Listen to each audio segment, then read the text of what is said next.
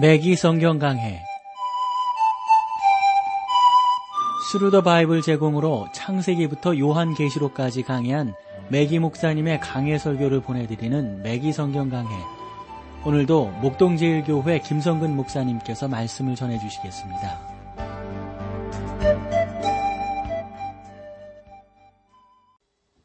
청자 여러분 안녕하셨습니까? 맥기 성경 강해 자 오늘도 여러분들을 다니엘서로 모시겠어요. 이제 다니엘서 7장 전반부에서 어, 이제 다니엘이 보았던 그 네 마리라고 표현하는 게 낫겠죠. 네 마리의 짐승. 좀 더 상세한 내용들을 본문을 통해서 나눠보도록 하겠습니다. 이제 7장 5절 말씀으로 들어가겠습니다. 다른 짐승 곧 둘째는 곰과 같은데 그것이 한 편을 들었고 그 입의 이 사이에는 새 갈빗대가 물렸는데 그에게 말하는 자가 있어 이르기를 일어나서 많은 고기를 먹으라 하였으며 어, 여러분들 말씀을 드렸죠. 두 번째 에, 짐승 곰 그것은 메대와 파사 제국을 상징하는 거다. 어, 그런데 이 곰은 느부갓네살이 본 그 큰 신상이 있었잖아요. 거기에서 은으로 된 이렇게 두 번째 금속에 해당된다고 볼 수가 있습니다. 곰이 몸을 한쪽으로 비스듬히 일으킨 모습을 하고 있는 것처럼 신상은 매우 뛰어난 기술로 아마 그 조각적으로 만들어져 있다고 볼 수가 있습니다. 곰은 처음에 메대를 상징하는 강한 왼손으로 바벨론을 정복하는 동작을 취했을 것이고요. 이어서 바사를 상징하는 오른편 아마 어퍼컷을 들어 올리지 않았나 싶어요. 바사는 애굽과 그리고 바벨론의 통치를 받아온 세계 나머지 국가들을 정복을 했습니다. 그래서 이 사이의 세 갈빗대 이것은 어, 이러한 제국을 이루게 될 바벨론과 그 다음에 리디아 그리고 애굽 이 세 왕국을 가리킨다라고 뭐 일반적으로 성경 해석을 그렇게 하니까요. 여러분들도 그렇게 보시면 되겠습니다. 여러분 곰에게 날개가 없잖아요. 하지만 그것을 향해 일어나서 많은 고기를 먹으리라 하는 명령이 아, 있는 것을 보게 되는데 메대와 바사의 군대는 몸집이 크고 육중하며 큰 소리를 내는 곰처럼 움직였습니다. 그들은 이동할 때 가족을 함께 동반했습니다. 그래서 크세르 크세스 이것은 한 30만 명의 그 장정과 300척의 함대를 이끌었고 테르모필레에서 그리스와 싸웠으나 대파를 했습니다. 대패를 했습니다. 그의 함대는 하나님께서 특정한 시기에 동양이 서양을 지배하지 못하게 섭리하심으로 강한 폭풍에 의해서 난파되게 되는 것이죠. 그렇게 5절을 해석을 하고 난 다음 6절로 들어가 보면 그 후에 내가 또 본즉 다른 짐승 곧 표범과 같은 것이 있었는데 그 등에 새의 날개 넷이 있고 그 짐승에게 또 머리 넷이 있으며 또 권세를 받았으며 여기서 여러분 표범은 퓨마를 상징한다라고 말씀을 드렸습니다. 그러니까 아마 이 연약한 먹잇감이 있으면 뭐 퓨마라든가 표범 얼마나 잽싸게 뭐 달려들어서 그것을 먹습니까? 예, 아마 이 퓨마는 알렉산더 대왕이 다스리는 헬라 마게도니아 제국을 가리키는 것으로 일반적으로 성경 해석을 하고 있으니까 그렇게 보면 될 터인데 거기에 날개 넷이 나와요. 이것은 알렉산더 군대의 기동력 있는 움직임과 날개에 달린 짐승들이 그 새들이 상당히 그 기동력 있게 움직이잖아요. 그 다음에 기습 공격, 아주 그 능력 있게 기습 공격을 하는 것을 강조하고 있다. 이렇게 보면 될 겁니다. 그것과 비교하면 느부갓네살의 군대는 마치 아, 뭐좀 이렇게 완행 열차와 같다고나 할까요?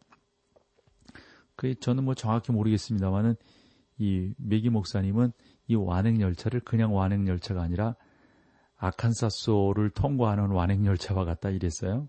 그안 타봐서 잘 모르겠지만 상당히 느렸나 봐요. 저 어렸을 때 저는 뭐 여기 경기도 화성인데요, 고향이. 그 수원에서 인천 다니던 기차가 있었어요. 숍괴인데 아, 그 열차가 상당히 좁죠. 그래서 여러분들이 뭐 서울 쪽에 사시는 분들은 소래를 아시잖아요. 그래서 이 수원 쪽을 통과해서 소래를 거쳐서 인천 서인천 어, 쪽으로 가는 그런 아주 열차가 있었는데 이런 열차들은 상당히 느렸죠. 아마 그런 식으로 우리가 이해하면 될 것 같아요. 오늘날과 같은 이러한 전자전, 그 다음에 뭐 미사일, 뭐, 뭐, 그 전투기 이런 것들이 발달한 이러한 시대에서는 뭐, 뭐 상당하지 않습니까? 그러면서 여기에 머리 넷이 있다고 했는데 이것은 30대 초반 알렉산더가 죽게 될 때 일어난 그들의 제국에 대한 분열을 묘사하고 있다고 봅니다. 바벨론은 음주 문화의 타락에 빠지게 되고 이것은 알렉산더 역시 마찬가지였습니다. 즉 바벨론과 알렉산더는 똑같은 아, 길을 걷게 되는 것이죠. 그런데 오늘날의 우리의 모습도 그렇지 않나 싶어요. 뭐 특별히 저는 그 우리나라의 그 음주 문화, 그 다음에 술 소비량, 뭐 OECD 국가 중에 1인당으로 본다면 뭐, 뭐, 첫째, 둘째, 그러면 서로 하지 않습니까, 지금? 근데 이런 문화들이 우리뿐만 아니라 뭐 미국이라든가 자유세계에서 이런 음주 문화는 상당히 많이 나타나고 있는 것이죠. 그런데 이래서 알렉산더가 죽자 그가 이루어놓은 전체 제국을 통치할 수가 없게 되면서 알렉산더 휘하의 이네 명의 장군들이 제국을 분리하게 되는데 어떻게 분리하냐면 칸센더 이 사람은 마게도냐를 그다음에 리마시쿠스는 소아시아를 그 다음에 셀코스는 수리아 여기서 예루살렘 성전을 파괴시킨 안디오코스 에피파네스가 이제 나오게 되는 거죠. 어, 그래서 다니엘서 8장에 기록된 작은 뿌리 거기에 이제 나오게 되죠. 그리고 마지막 네 번째로 푸톨레마이오스 이것은 이집트를 각각 차지하게 됩니다. 그래서 훗날 크레오파트라는 바로 푸톨레메 마이오스 왕조의 출신의 그 마지막 여왕이 되는 거죠. 네 개의 어, 왕국이 이런 식으로 알렉산더 대왕 이후 어, 나뉘어지게 되는 것을 볼 수가 있습니다.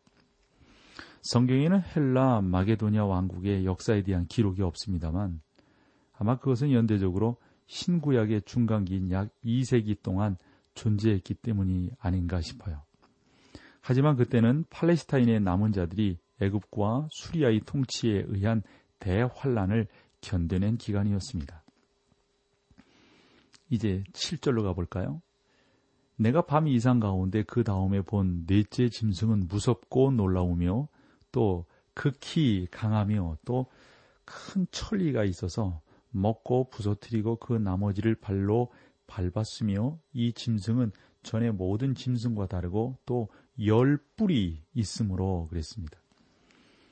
여기서 열 개의 뿔이 달린 아주 그 독특한 근데 이런 짐승은 뭐 이 지상에 존재하지 않지 않습니까? 아, 이 짐승은 느부갓네살이 본 신상의 철로 된 종아리와 아주 똑같다고 볼 수가 있습니다. 로마 제국을 상징한다고 보면 되죠. 우리는 본장 19절로 28절에서 이것에 대한 상세한 설명을 이제 앞으로 듣게 또 나누게 될 것입니다. 어, 우리는 그것에 대해서 성령께서 우리에게 주시는 해석이 필요한데요. 그렇게 될 때 모든 어떤 그 우리가 갖고 있는 그런 궁금증들이 다 해결되리라고 봅니다. 다른 세 짐승의 전체보다도 네 번째 짐승에 대한 많은 내용들이 기록되어 있는데 오늘날 우리가 이 네 번째 짐승이 상징하는 시대에 살고 있다는 점에서 이 부분 우리에게 매우 중요하다고 봅니다. 다시 말해서 우리는 지금 10개의 발가락과 10뿌리 그것들의 모습을 나타내고 어, 있는 시대에 살고 있는 거죠. 그래서 네 번째 짐승은 다른 세 짐승들과 완전히 다르다고 보시면 됩니다.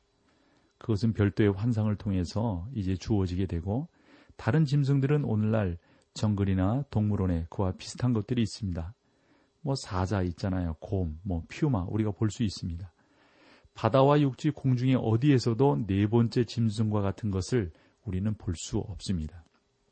매우 독특하고 또 뭐 상징적인 짐승이기 때문에 그러죠. 저는 여러분이 만약 밤에 이러한 짐승에 대한 꿈을 꾼다면 이거 얼마나 무섭겠는가 싶어요. 특별히 어린아이들이 이러한 꿈을 꿨다면 이거 뭐 밤잠을 못 자겠죠. 그래서 본절의 네 번째 짐승에 대해서 무섭고 놀라우며 또 극히 강하고 라는 표현이 무엇을 상징하고 있는지를 잘 알 수가 있습니다. 로마 제국을 상징하는 이 짐승의 특징은 강한 힘이었어요. 그것은 두려움과 공포심을 불러일으키기에 충분했죠. 앞에서 언급된 세 종류의 다른 짐승과는 전혀 달랐던 것입니다. 자, 여기서 우리 찬송 함께 하고 계속해서 이 짐승이 의미하는 것이 무엇인지 그리고 다른 본문들을 살펴보도록 하겠습니다.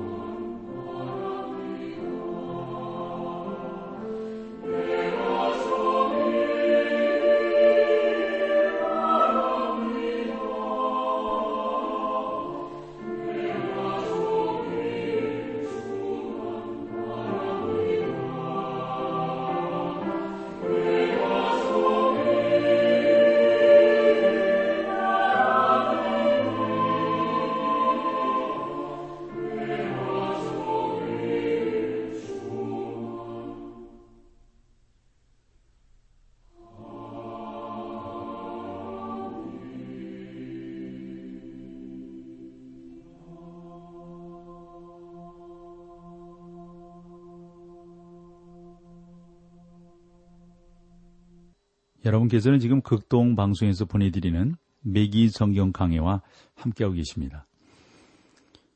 우리가 앞선 그 7절 그 내용, 그러니까 어, 이 다니엘이 보았던 네 마리의 짐승이 있는데 네 번째 짐승입니다.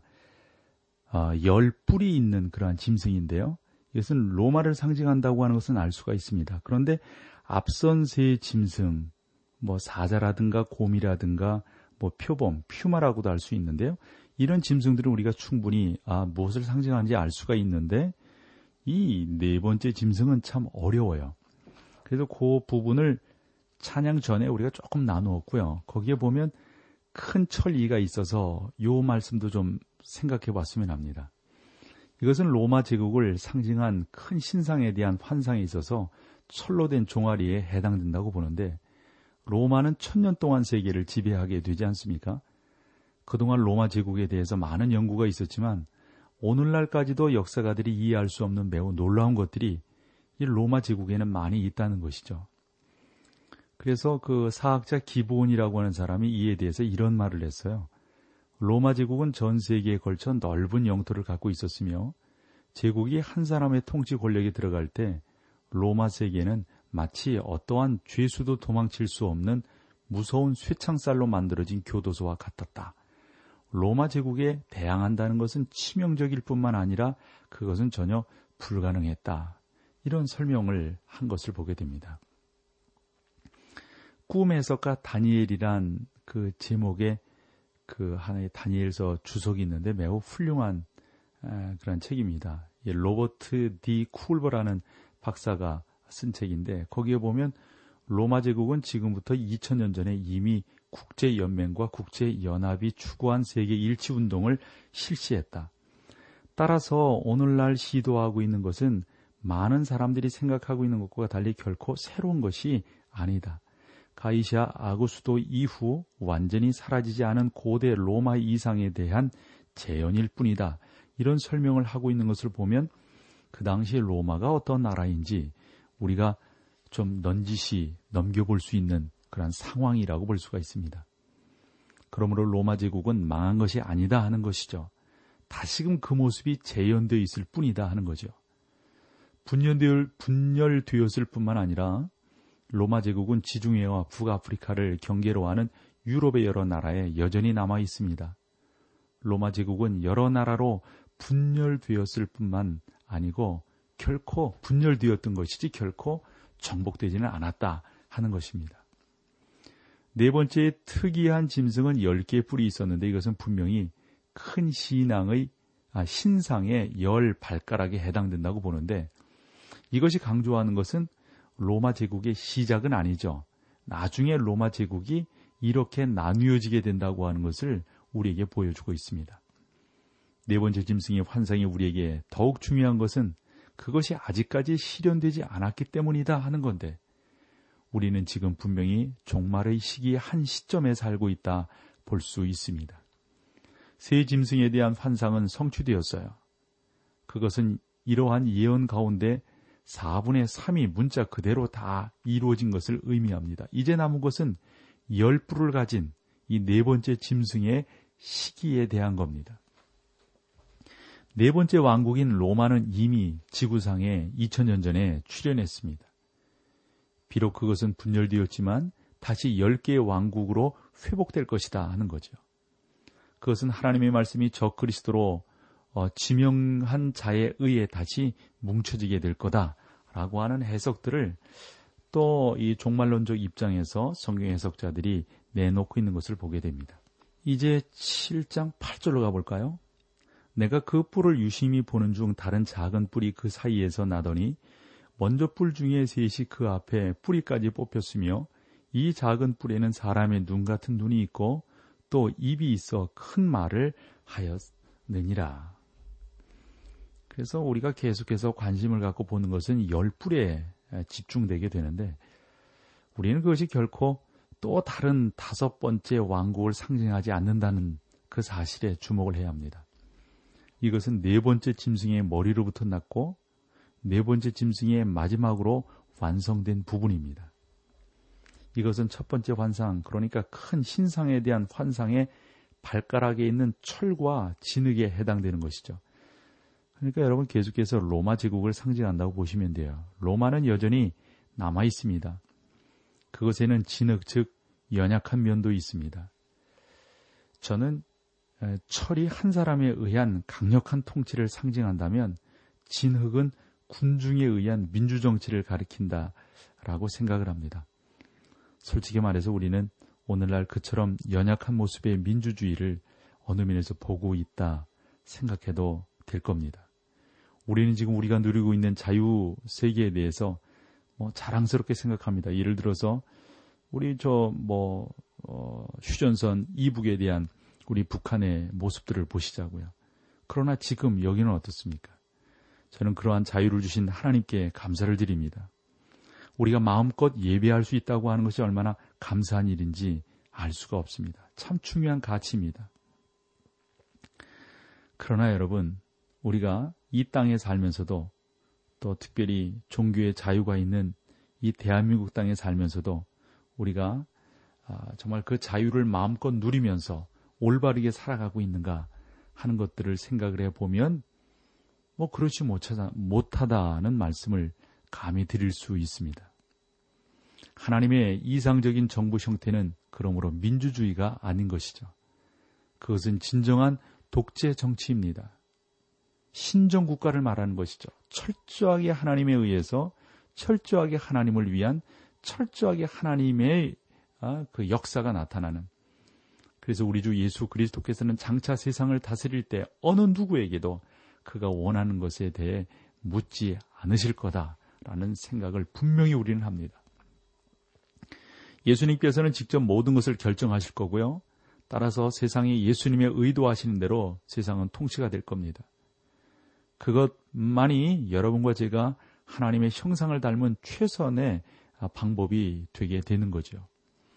여러분 생각해 보십시오. 이러한 철저한 신정 통치, 신정 국가가 이루어지지 않는다면 진정으로 우리에게 행복이 있겠어요? 저는 행복이 없다라고 생각합니다. 그래서 우리는 철저하게 예수님의 통치를 기다리고 그 하늘나라를 우리는 소망합니다.